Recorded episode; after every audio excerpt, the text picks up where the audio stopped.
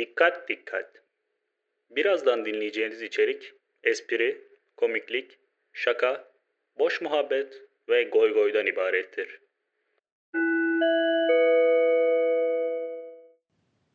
Golgo'ya hoş geldiniz. Ben Burak. Ben Eren.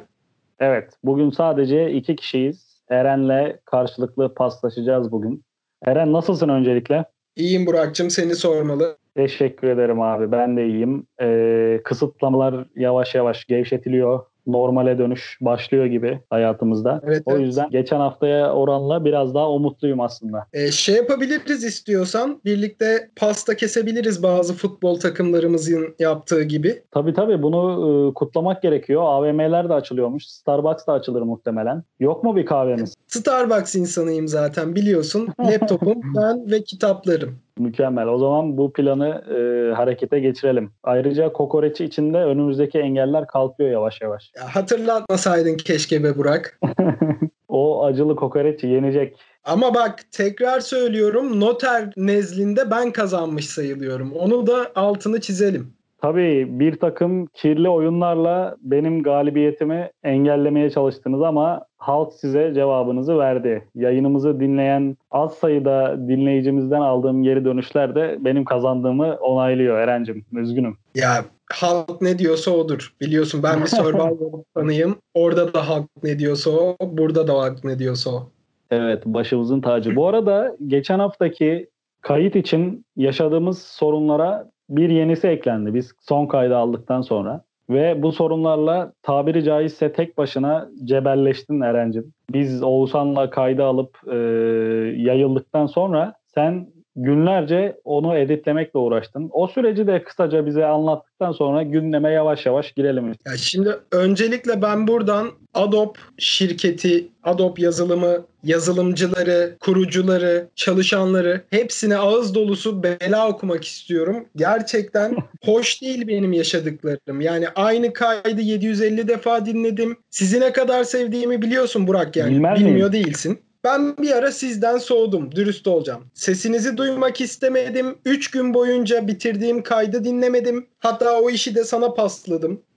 Ee, zor ve çetrefilli bir süreçti. Hayatımı sorguladım. Bir ara sabahın köründe ya ben ne yapıyorum şu anda? Paralel evrenlerde neler oluyor? Ben burada ne iş yapıyorum diye düşündüm. Yani bu kayıt edit olayı senin için bir kara deliğe dönüşmeye başlamıştı yavaş yavaş. Tam olarak kara delik ya. Hayatımda büyük bir boşluk açıyordu. Sonra bu arada yogaya başladım ben. Hayata daha pozitif bakan bir insanım artık.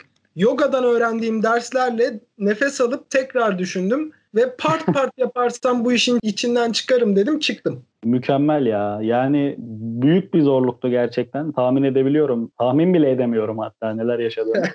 Yoga'yla e, bunun üstesinden gelmen mükemmel olmuş. Bu arada tavsiyelerini de alırız tavsiye edersen. Ben de çapraz bağlarımı koparmış ve futbol hayatına son vermiş birisi olarak yeni spor e, önerilerine açığım. Ya yogayı tavsiye ederim. Gerçekten müthiş bir iç huzuru falan diyecek halim yok. Ama iyi kalori yaktırıyor. Bir de Evet. güneşi selamlamak falan cool hareketler. Bunların Cihangir'de bir alıcısı var ya. tabii ki tabii ki. Cihangir komünitesinde bunların ciddi karşılıkları var. Ha biz e, Cihangir tayfasına nasıl dahil oluyoruz? Onu düşündüm şu an Biraz kendi zor kendime. sanırım. Biraz Tabii. zor. Merdivenlere gidip e, bir şeyler içmekten ibaret sanırım bizim Cihangir alışkanlıklarımız. En Ama son ne kendi çapımızda. abi merdivenlere? Abi merdivenler çok bozdu ya. Evet, o evet. solda bir alan vardı hatırlar mısın? Böyle bomboş Evet. insanların asıl yayıldığı ve e, manzaranın keyfini sürdüğü. Evet. Oradaki evet. ev sahibi teyzelerden ya da amcalardan birisi oraya domates, soğan, bilimum sebzeler ekmeye karar verdi. Dolayısıyla orayı böyle kapattı tamamen. Artık adının hakkını verir bir şekilde sadece merdivenlerden ibaret orası. Dolayısıyla hiç çekici değil artık. Valla ben merdivenlere en son gittiğimde sanırım sene 2011'di. Ben de belki bir buçuk iki yıl olmuştur ya. Şey diyorduk biz kendi içimizde ya merdivenler çok bozdu diye. Demek ki hala bozuk. Bozmaya devam ediyor. Yani tabii oranın e, insanı için, orada yaşayan insanlar için zaman zaman rahatsız edici de oluyordu oradaki ses falan da. Yine de yani orada üniversite öğrencilerinin kaynaştığı bir ortama soğan ekerek farklı bir boyut kazan. Evet yeterince boş yapmamış gibi daha fazla boş yapmaya hazırsan Eren'cim. İlk gündem Kesinlikle. maddemizle başlayalım. Beşiktaşlıların e, prensi, beyaz atlı prens Loris Karius bugün Beşiktaş'ta olan sözleşmesini tek taraflı olarak feshettiğini açıkladı. Öncelikle sen bir Beşiktaş taraftarısın. Neler Tabii. hissettirdi sana? Hala neler hissettiriyor olabilir onu sormak istiyorum. Ya şunu söylemek istiyorum. Karius bu takıma geldiğinden beri hatta e, Şampiyonlar Ligi finali de dahil olmak üzere beni en mutlu ettiği günde şu anda. Çok kısa bir sorum olacak müsaade edersen. Tabii ki. Geçen hafta şey demiştin ya, e, beni hiçbir erkek Mario Gomez kadar mutlu edememişti diye. O Gomez'in gollerine ithafen de Evet. Karius gidişiyle bu mutluluk seviyesinin üzerine çıkardı mı seni acaba? Yani yine hayatımda beni mutlu eden erkekler sıralamasında ilk ona girmez Karius ama şu anda en azından bir eyvallah var gönlümde. Evet. Ben sana bir iki Karius verisi okumak isterim eğer istersen. Tabii, tabii. Loris Karius 67 maç 95 gol. Messi'nin dünyanın en iyisi uzaylı lakabını aldığı sezonki istatistikleri okuyorum sana. Messi 72 maç 91 gol. Açıklasınlar bakalım Messi mi daha iyi Karius mu daha iyi? Gerçekten yani dünyanın en iyisi kim sorusu tartışıla dursun. Karius bir yerlerde tarih yazmaya devam etmiş. Bu istatistik Ya- bunu ya net bir Çok şekilde ilginç ya. Sen Hakan Arıkan'ı nasıl geçebilirsin abi? Bunu nasıl başarabilirsin? Evet Hakan Arıkan ki bir maçta 8 gol yemeyi başarabilmiş bir kalecidir. O, o da şimdi şey bir abimizdir. Onu da e, şey yapmıyorum ama onu geçti ya. Helal olsun. Evet evet. Karius aslında abi yani Almanya dönemini düşündüğümüz zaman eee Stuttgart dönemi var. Mainz'da oynadığı Mainz'da var. çıkış yapıyor. Altyapısı Stuttgart sonrasında da Mainz'da inanılmaz bir çıkış yapıyor. Sonra da Liverpool. Hani özellikle Almanya kariyeri gerçekten başarılı ya Karius'un. Ne oldu da bu Ya bana talihi değişti bu adamın? bana sorarsan şey dönemi de çok iyi. Liverpool dönemi de çok iyi finale kadar. Ya gerçekten ayağı iyi. Evet evet. Boyu posu yerinde birebirlerde çıkarıyor. Uzaktan çıkarıyordu falan. Ama o maçta hakikaten ne olduysa yakışıklı prens kurbağayı mı öptü? Kurbağaya mı dönüştü? Bir şeyler oldu yani. Gerçekten doğaüstü bir şeyler oldu. Benzema'ya hediye ettiği e, gol, Bale'den yediği gol. Gerçekten ben de e, canlı izlerken böyle şoka girmiştim. Yani bir Şampiyonlar Ligi finalinde bir kalecinin gösterebileceği en kötü performanstı belki de. Talihsizdi tabii. Ama sonrasında da iflah olmadı abi bu adam. Yani belki sen de denk gelmişsindir Liverpool taraftarlarının e, yorumlarını. Yani herhangi bir şekilde istemiyorlar ve şey esprileri yapmışlar. E şimdi video konferansla takımın görüşmelerine falan katılmaya mı başlayacak demişler. Malum e, Liverpool oyuncusu şu anda. Liverpool taraftarlarına şunu söylemek istiyorum. Kardeşim biz iki yıl bu adama katlandık. Şimdi ne yapıyorsanız yapın. evet o artık Liverpool'un problemi. Karius e, konusunu arkamızda bırakalım. Beşiktaş taraftarlarını da geçmiş olsun diyelim. Birçoğunun e, şu an hissettiği şey mutluluk benim gördüğüm, gözlemlediğim kadarıyla. Senden de birinci elden almış olduk. E, Ya geçelim Burak'cığım, abi. şimdi hiç şirinlik yapma. Senin kalende Muslera var. Tamam mı? 10 yıldır Canım. kapı gibi en az 3 şampiyonluğu olan kalecin var. Sen benim halimden anlayamazsın ya. Ya kesinlikle haklısın. Benim de böyle çocukluğumla gençliğim arası dönem e, Leo Franco'lar, Zapata'lar, Aykut Erçetinler falan bir dönem o duyguyu bana yoğun bir şekilde hissettirmişlerdi. Ama 2011'de bir güneş doğdu gerçekten bizim için ya. Hani şu anda Muslera böyle sonsuza dek Galatasaray kalesini koruyacakmış gibi bir e, algı oluşturdu. O gidince ne yaparız, neler gelir başımıza şu an için bunu düşünmeyi asla istemediğim için. Geçiyorum. Servet Çetin yabancı sınırıyla ilgili konuşmuş abi. Bravo kendisine. Evet yani bu konuda biliyorsun fikir beyan etmek e, moda. Kendisi de şöyle demiş. Yabancı sayısı sınırlı olmalı. Kesinlikle ben yabancı oyuncuya karşıyım. Her takım 14 tane alıyor. Tamam al 10 tane al, 8 tane al. Ni- Niye 14 taneyi doldurmak zorundasın? Ben yabancı oyuncuya karşıyım. Ülkemizde çok kaliteli yerli oyuncular var. Şeklinde bir demeci olmuş. Ne diyorsun Çok- abi? Çok doğru söylemiş. Kaliteli yerli oyunculara ben birkaç örnek vermek isterim. Ee, Sedat Ağaçay veya Servet abinin kendi döneminde oynadığı Ümit Özat gibi örnekleri sayabilirim. Abi birincisi ortada şöyle bir yanlış anlaşılma var. Ee, bu yabancı sınırlaması diye bir şey yok şu an bizde. Evet. Aksine bu tasarı ilk çıktığında Fatih Hoca Türkiye futbol direktörüyken yerli teşviği olarak çıkmıştı. Ben çok iyi hatırlıyorum o günü. Yerli oyuncu oynatanlar havuzdan bir para alacaktı. Sonra daha ilk aşamadan iptal ettiler. Ve Türkiye'de yaşanan hemen hemen her olayda olduğu gibi burada da kural yanlış anlaşıldı. Aa bizim 14 tane sınırımız varmış dendi ve herkes 14 aldı. Şimdi şunu sormak lazım. 14 tane yabancı alabiliyorsun en fazla takımına ve herkes de alıyor. E demek ki ülkede kaliteli bir yerli oyuncu yok abi. Olsa neden alınsın? 1 milyon euroya gidiyor işte İskandinav oyuncuları getiriyor ve iyi top oynatıyor. Ben son 10 yıldır izlediğim en iyi liglerden birini izliyordum bu sezon. Tamam bazı şeyler yerinde değil, sahalar kötü ama en azından futbolcular top kontrol edebiliyor abi. Bu bir gerçek yani. Tabii tabii. Yani çok başlangıçta çok iyi bir e, noktaya değindin. O yerli teşviği ve havuzdan para alınma muhabbeti. Mehmet Demirkol abi televizyonlarda bunu yıllardır haykırıyor. Evet yani, evet. Madem yerli teşviği şu paraları verin, havuzdan destek alsın bu takımlar diye. İlk sorun orada. İkincisi de abi dediğin gibi 14 tane yabancı alma hakkın var. Bu sana maksimum 14 yabancı alabilirsin demek bir noktada. Ama kimse 14 yabancı almak zorunda değil. Servet Çetin de şu anda Sivas Spor'un yardımcı antrenörlerinden. Abi o zaman kendi takımınızda uygulayın bu sistemi yani. Madem bu kadar etkili olacağını düşünüyorsunuz. Yerli futbolcular bu kadar kaliteli. Apindan Goye'yi oynatmayın. Fernando'yu oynatmayın takımınızda. Kaleci Mamadou Samasa. Var. Yani inanılmaz bir kaleci. O zaman siz kendi çapınızda böyle bir hareket başlatın ve örnek olun herkese. Bunu engelleyen bir şey var mı? E tabii ki yok abi yani. Kimseye zorla 14 yabancı aldırılmıyor. Bunun anlaşılması lazım.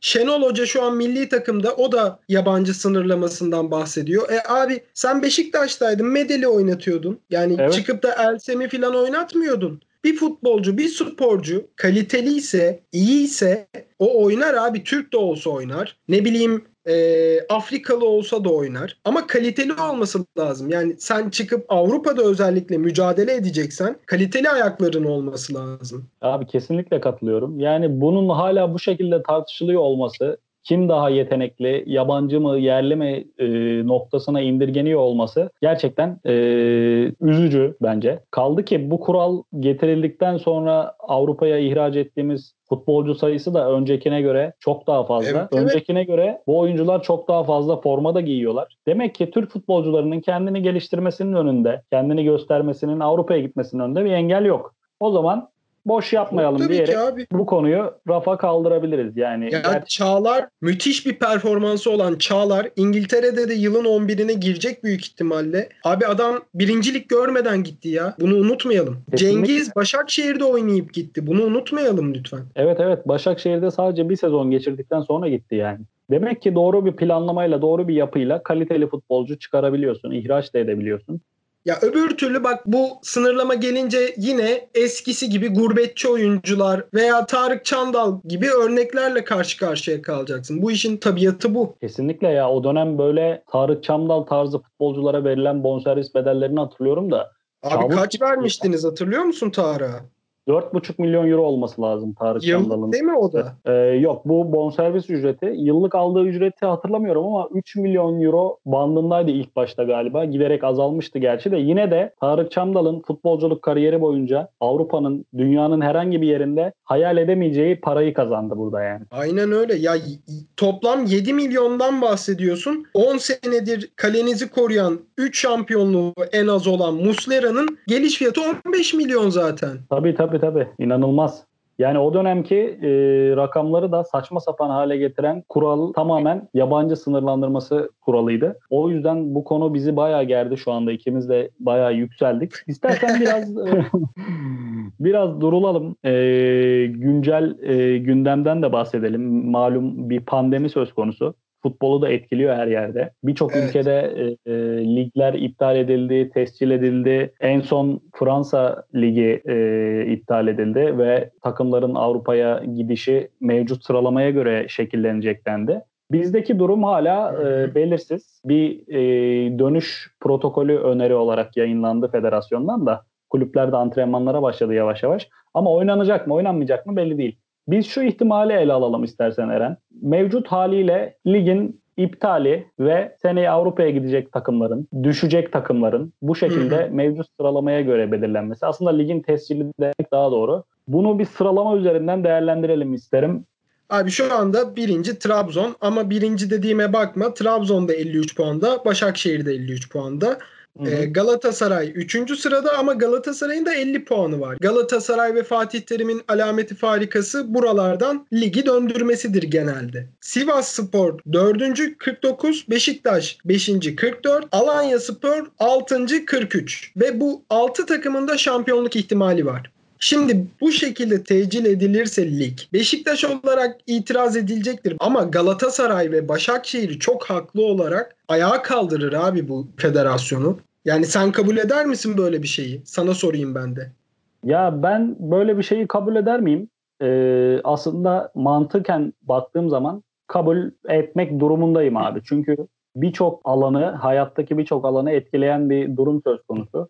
Ve futbola dönüş de öyle gerçekten basit bir şey değil. Birçok riski de beraberinde getiren bir şey. Ama dediğin çok doğru. Ayağa kaldırır insanları.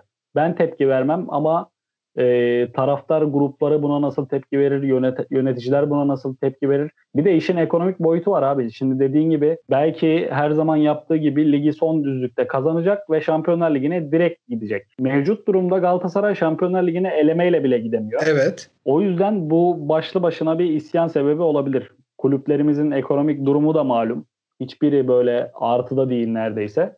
Ligden Evet. düşecek takımları belki düşme olmayacak. Öyle bir karar alınacak ama bu durumda çıkma da olmayacak. Alt evet o zaman da orada. orası isyan edecek. Yani şimdi Hollanda'da, Fransa'da e, bu tarz liglerde belki kabul ettirebilirsiniz ki kabul ettirdiklerine göre bu kararı almışlar. Kulüpler de e, böyle hareket etmiş.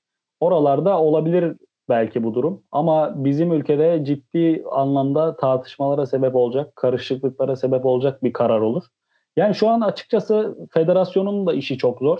Çünkü en doğru karar ne? Bence ortada kesin şunu yaparsak sorunların önüne geçeriz, herkesi mutlu ederiz denecek bir karar yok. Sence var mı? Yok kesinlikle yok. Şu anda tecil etme olsa Rize, Ankara gücü ve Kayseri düşecek. Müthiş bir e, ekonomik kaybın yanında bir de seneye ligde olamayacaklar. Üst sıralara baktığımızda da dediğin gibi Galatasaray Şampiyonlar Ligi'ne gidemiyor. Şampiyonlar Ligi'nden gelecek para 35 milyona yakın bir para ve kur farkını da göze alınca bu çok hayati bir para. Yani Beşiktaş şu anda bazı maddi sıkıntılar bu sezonda yaşadı. Goy goydan uzaklaşık biraz ciddi şeyler konuşuyoruz belki ama e. Beşiktaş kadrosunu ve ekonomik gücünü her yıl şampiyon olup Şampiyonlar Ligi'ne gitme üzerine kurdu ve yaşadığı sorunlar ortada. Galatasaray'da da aynı. Büyük bir yatırım, iyi bir kadro ama gidemediğin takdirde yine sen de sorun yaşayacaksın. E tamam Trabzon kötü top oynamıyor. Hadi onların hakkı yenilmesin. E ama Başakşehir de çok iyi top oynuyor. Onu, ona ne diyeceksin? İngiltere, İtalya, İspanya. Haziran gibi sahaya inilmeyi, seyircisiz oynamayı düşünüyorlar. Hadi bizde bu uygulandı diyelim. Abi birincisi Türkiye'de o sıcakta maçları nasıl oynatacaksın? Bu bir. Biten sözleşmeler var, kiralık oyuncular var takımlarda. Bunu nasıl tekrar organize edeceksin? Bu iki. Üçüncü olarak seyircisiz maçlar oynanacak diyelim. E Galatasaray Beşiktaş maçı seyircisiz oynandı ve son 10 yılın en kötü derbisiydi yani. Duymuşsundur belki Bein Sports'un da Türkiye'den çekilme gibi bir dün, gündemi varmış. Oradan da bir maddi kayıp söz konusu olacak. Gerçekten çok çetrefilli bir yıl bekliyor bizi. Şu an dünya üzerinde sahip olunabilecek en kötü ünvan galiba Türkiye Futbol Federasyonu Başkanı ya da yönetim yetkilisi olmak. Gerçekten hiç istemeyeceğim bir durum. Bir de alt ligler dedik abi. Şimdi Bursa Spor gibi, Hatay Spor gibi yatırım yapan kulüpler oldu. Bu sezon tek hedef olarak üst lige, Süper Lig'e yükselmeyi e, belirledi bu takımlar. Bunların isyanı belki çok daha büyük olacak yani yukarıdaki isyanla birlikte. Öyle de bir durum söz konusu. Bakalım neler olacak çok merak ediyorum ben. İlerleyen haftalarda da zaten konuşuruz. Ama bir noktaya değinmen güzel oldu gerçekten. Kulüplerin planlamalarını her sene Şampiyonlar Ligi'ne gidecekmiş gibi e, yapması ve harcamalarını bu şekilde planlaması gerçekten bu da değinilmesi gereken bir konu. Her sene Şampiyonlar Ligi'ne bir takım gidiyor maalesef. İkincimiz de ön eleme oynuyor ama en son ikincinin ön eleme oynayıp katıldığı sezonu ben hatırlamıyorum. Sen hatırlıyor musun? Star'daydı abi Şampiyonlar Ligi. Onu hatırlıyorum. Evet. PlayStation 2 reklamları falan dönüyordu. Evet evet evet. Galiba Galatasaray ve Beşiktaş'tı ya. Olabilir. Sanırım. olabilir. Emin değilim ama sanırım. Evet ama net olarak hatırlayamadığımıza göre yakın bir geçmiş değil. Değil değil. Sende bir açıklama var sanırım. Paylaşır mısın? Ne demiş? Çok sevgili Dejan Lovren, insanların seçim özgürlüğü olmalı ve aşılama zorunlu olmamalı. Oyun bitti Bill Gates, insanlar kör değil demiş. Ali Ece'nin de sevgileriyle birlikte. Abi birincisi Lovren kardeş, abi her neysen. ırkçılıkla ilgili yaptığı paylaşımları gerçekten çok beğenmiş bir insan olarak. Ya Bill Gates'e sataşmak nedir ben onu anlamadım. Sen anladın mı bilmiyorum Burak ama. Bu Bill Gates'in günahı nedir? Biri bana açıklayabilir mi lütfen? Abi Bill Gates şu anda gerçekten bir günah keçisi ilan edilmiş vaziyette. Sebebi de şu ben onun bir yayınını dinledim. Adam birkaç yıl önce bugün yaşanacakları net bir şekilde ifade etmiş. Yani böyle bir virüsün gelebileceğini ve hayatı tamamen durdurabileceğini dünyaya yayılarak ve bunun için şunları şunları yapmamız lazım demiş o dönem için. Ancak o önlemler alınmamış ve bugünkü vaziyet ortada. Şu anda da Bill Gates bunu biliyordu, engellemedi. Onun planı, o da bu planın parçası şeklinde komplo teorileri var. Doğrudur, yalandır bilemeyiz. Yıllar sonra belki ortaya çıkar. Ama ben de pek ihtimal vermiyorum. Lovren de e, buna cevap vermeyi vazife edinmiş kendine. Yani bence başka konulara odaklanabilir ve Bill Gates neden suçlu abi? Bill Gates mi önlem alacak buna? Adam fikir paylaşmış sadece. Herif ne yönetici, ne başbakan, ne cumhurbaşkanı. Ve vizyonlu olan herkes bu tahmini yapabilir. Ben de izledim o konferansı bu arada. Adam geçmiş salgınlardan ve insanlığın önündeki en büyük tehlikenin salgın bir hastalık olduğundan bahsediyor. E bunu bilmek için de peygamber olmaya gerek yok ki yani. Evet, Lovren'i kendi işiyle ilgilenmeye, stoperlik yapmaya davet ederken bir başka defans oyuncusundan, ülkemiz topraklarından çıkmış, yıllarca hizmet etmiş hem Fenerbahçe'ye hem milli takıma. Ümit Özat'ın açıklamaları oldu geçen günlerde. Yine bomba gibi açıklamalar yaptı. Şöyle dedi, çirkin bir adamım ama sarışın olsaydım, küpe taksaydım Fenerbahçe'nin Maldini'si olurdum demiş. Bravo. Gerçekten bravo. Çirkin Yani- bir adamım. Yani bu dürüst bir giriş gerçekten. Evet, evet. Sarışın olsaydım ve küpe taksaydım Fenerbahçe'nin Maldini'si olurdum. Önce şuradan başlayalım abi. Abartılı bir giriş. Yani Şuradan dürüst başlayalım. başlayıp kötü bitirmiş bence. Çirkin bir adam mı peki Ümit Özat? Ben çirkin demem şahsen bir yani Ali Eren Beşerler değil sonuçta. O kadar da çirkin değil. Ben abi Ümit Özat'a katılıyorum bu konuda galiba. Kendi e, de beyan etmiş. Çirkin bir adam bence de gerçekten. Küpe taksaydım ve sarışın olsaydım Fenerbahçe'nin Maldini'si olurdum. Fenerbahçe'de Maldini olur muydu Ümit Özat? Fenerbahçe'de Maldini olabilecek eski büyük oyuncular vardır mutlaka ama şimdi Maldini'yi ele alalım. Önce futbol kariyerini ele alalım. Sol bek başlıyor ve sonra sol stopere devşiriliyor. Mükemmel bir sol bekti bu arada. Maldini'yi hatırlamayanlar, bilmeyenler varsa söyleyelim. Yani hücum beklerinin ilk örneklerinden denmez ama ne denir? 90 ve 2000 arasındaki en iyi örneklerinden biriydi. Hı hı. E, 2010'lara gelinirken ki dönemde de sol stopere geçti. Ama Ümit Özat sağ ayaklı ve solda oynadı. Trivela yaparak bir kariyer kurdu kendine. Ayak dışı ortalarıyla Fenerbahçe'yi şampiyonluk e, elde ettirmişliği var. Yine de benim asıl takıldığım nokta şu Burak. Çirkin bir adamım okey. Sarışın olsam küpe tak. Ya sarışın olsan zaten çirkin olmazsın. Bunu bir atıyoruz. Fenerbahçe'nin Maldini'si olurdum. Şimdi Maldini'si olurdum dediği adam baya baya boylu, poslu, İtalyan her şeyden önce. Yani zarif, cool bir adam. Mavi gözlü, yakışıklı bir abimiz. Ama Maldini'nin Maldini olmasını yakışıklılığı mı sağlamıştır sence? Maldini'nin Maldini olmasını yakışıklılığı sağlamamıştır elbette. Abi Maldini bir gelenek ya Milan'da. Maldini'nin babası da Milan'daydı, kendisi de Milan'da. Şu an oğlu da Milan'da yanlış hatırlamıyorsam altyapıda e, forma Galiba giyiyor. o da sol bek sanırsam. Emin değilim ama. Olabilir. Yani Maldini başlı başına Maldini böyle dünyanın en çirkin suratına da sahip olsa Milan efsanesi olabilecek bir adam. Bunun çirkinlikle, yakışıklılıkla bir alakası yok. Yani bunlar gerçekler. Performansla alakalı bir şey. Kulübe kazandırdıklarıyla alakalı bir şey. Futbola kattıklarıyla alakalı. O yüzden Ümit Özat sanki sarışın da olsa küpe de taksa Maldini olamazdı gibi geliyor bana ama tabii Yani. baktığımda iyi bir futbolcuydu. Ama Fenerbahçe'nin efsanesi olacak kadar değil. iyi miydi? Değildi bence de ya. Bence de o kadar değildi.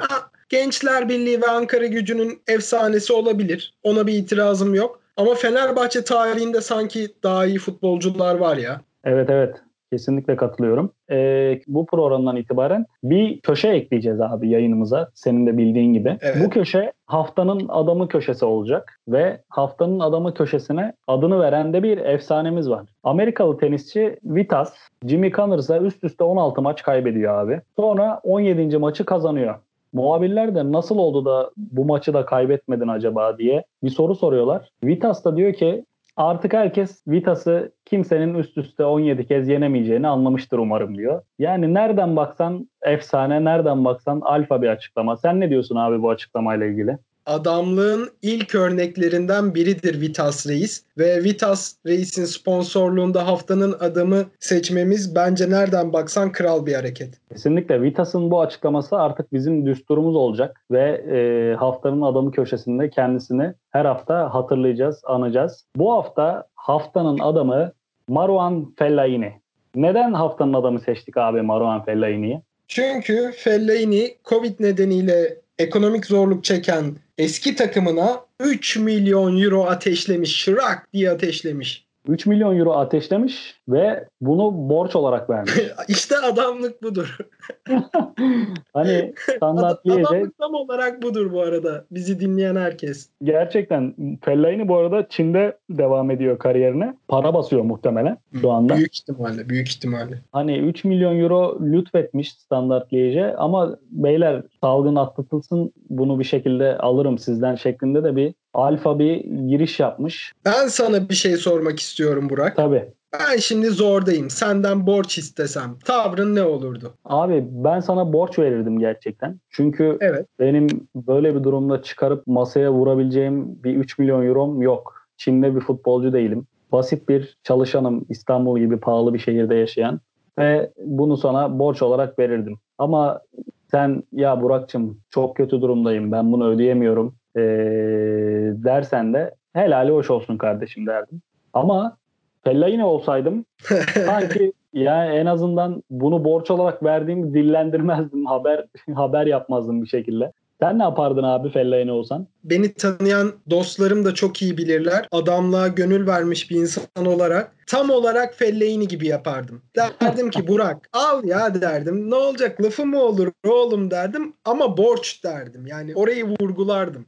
İlk fırsatta da kesin hatırlatırdım ya bizim bir borç vardı ne yaptın o işi falan diye. Burası çok kritik gerçekten. Böyle borç verdiğin arkadaşının sağda solda para çarçur ettiğini gördükten sonra ya birader bizim para ne oldu şeklinde bir çıkış yapmak. Mesela düşün Standart Liège e, e, şampiyonluklar kazanıyor üst üste. Şampiyonlar Ligi'ne ama Fellaini'nin para hala dönmemiş.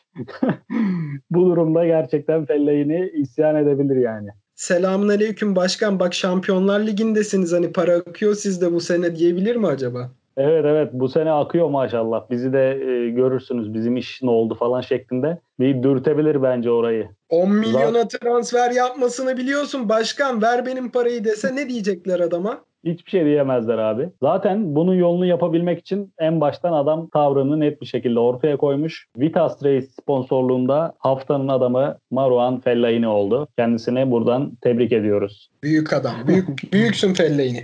Evet Eren'cim bu haftaki konularımızı az çok bitirdik. Yavaş yavaş sonlandırabiliriz yayınımızı. Sanki biraz az boş yaptık, biraz az goy goy yaptık gibi ama elimizden geldiğince yine e, alakasız yerlere çekmeye çalıştık durumları. Ne diyorsun? Yabancı sınırlamasına biraz ikimiz de yükseldik anladığım kadarıyla. Ben gerçekten çok e, sinir olduğum bir konu. Yıllardır sinir olduğum bir konu. Onun dışında da fena boş yapmadık gibime geliyor. Özellikle Bill Gates'i savunuyor olmam. Yani İstanbul'da fakir bir hayat süren benim çıkıp Bill Gates savunması haftanın boşlarına girebilir diye düşünüyorum. Seninle yayın yapmak yine şerefti Burak'cığım. Bunu da söylemek istiyorum.